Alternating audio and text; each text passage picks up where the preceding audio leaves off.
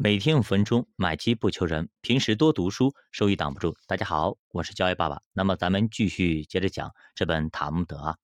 呃，教育投资其实是最聪明的一个投资，也是收益率最大的一个投资。所以为什么国外像美国，他们贷款去投资呢？不是贷款去上学呢？就是因为教育投资回报率非常高，甚至高达百分之二十到三十，甚至四十，你懂吗？大家去算一下，你就知道了啊。呃，去买真理，买了以后就不要卖掉。你还要去买智慧、教导和领悟。从教育中，你能获取一切知识和智慧。那么，曾担任以色列总理的那么梅厄夫人说过啊，对于教育的投资是最有远见的投资。那么，曾任以色列总统的夏扎尔也曾说过，教育是创造以色列新民族的希望所在。那么，伊扎克纳冯则更直截了当，就直接说啊，说教育上的投资就是经济上的投资。那么，以色列历届领导人一直都培养高质量人才，那么把这个看作一个关系到民族生亡、生存、存亡的一个根本问题。那么，教育立国、科技立国是以色列从成立以来一直追求的目标。他们认为啊，如果你不培养高质量人才，那么建立一个模范的社会，那么以色列在战场上将处于军军事的劣势，在国际上将得不到尊重。也无法吸引众多的犹太人来定居，这样以色列就无法生存下去。那么，以色列建国后，开始中呢，其实把这个教育放在第一位啊。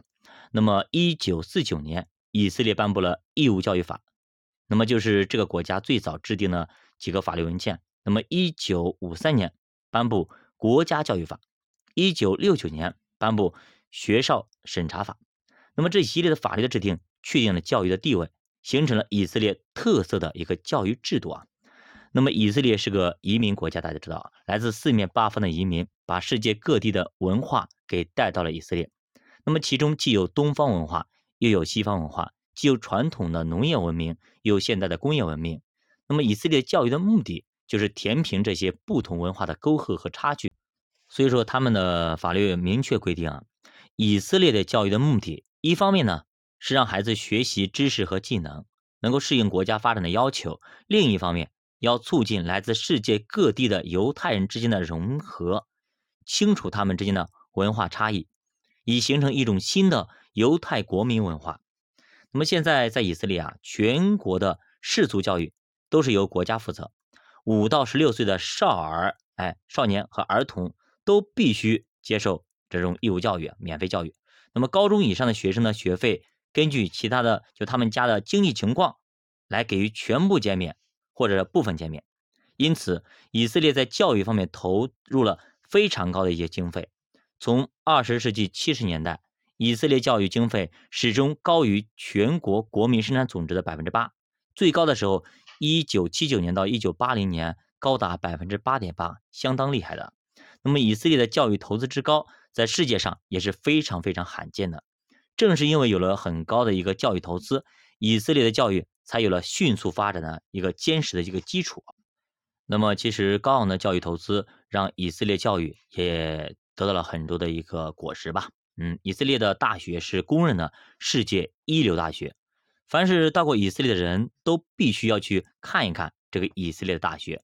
这里的校园非常美，建筑宏伟，设备先进，藏书丰富，许多研究成果被国际学术界。承认认为是权威性的项目，真的我们非常羡慕啊！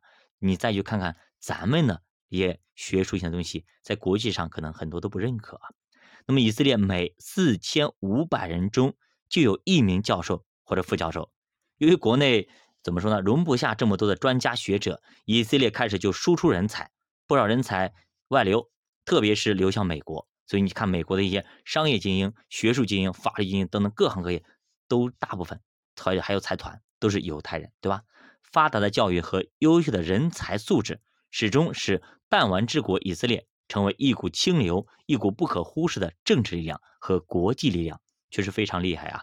大家你你知道吗？我给大家讲个事情啊，以色列这个国家，他们的地方都是荒漠，他们的地方不适合种庄稼，都是沙漠，都是那种戈壁滩。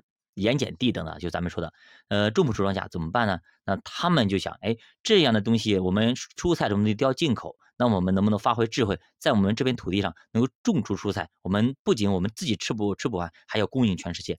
结果人家就是搞成了硬生生的在这片地上土地上，那么生殖生生产出了很多很多的这种，那么加瓜瓜果蔬菜等等。你想不到一个沙漠地区能够生产出瓜果蔬菜，而且自己吃不完，供应周边国家是非常厉害的。大家可以研究一下，那这就是智慧啊，真的非常厉害。它可以把它的有限的资源可以说利用的非常非常好，变不可能为可能。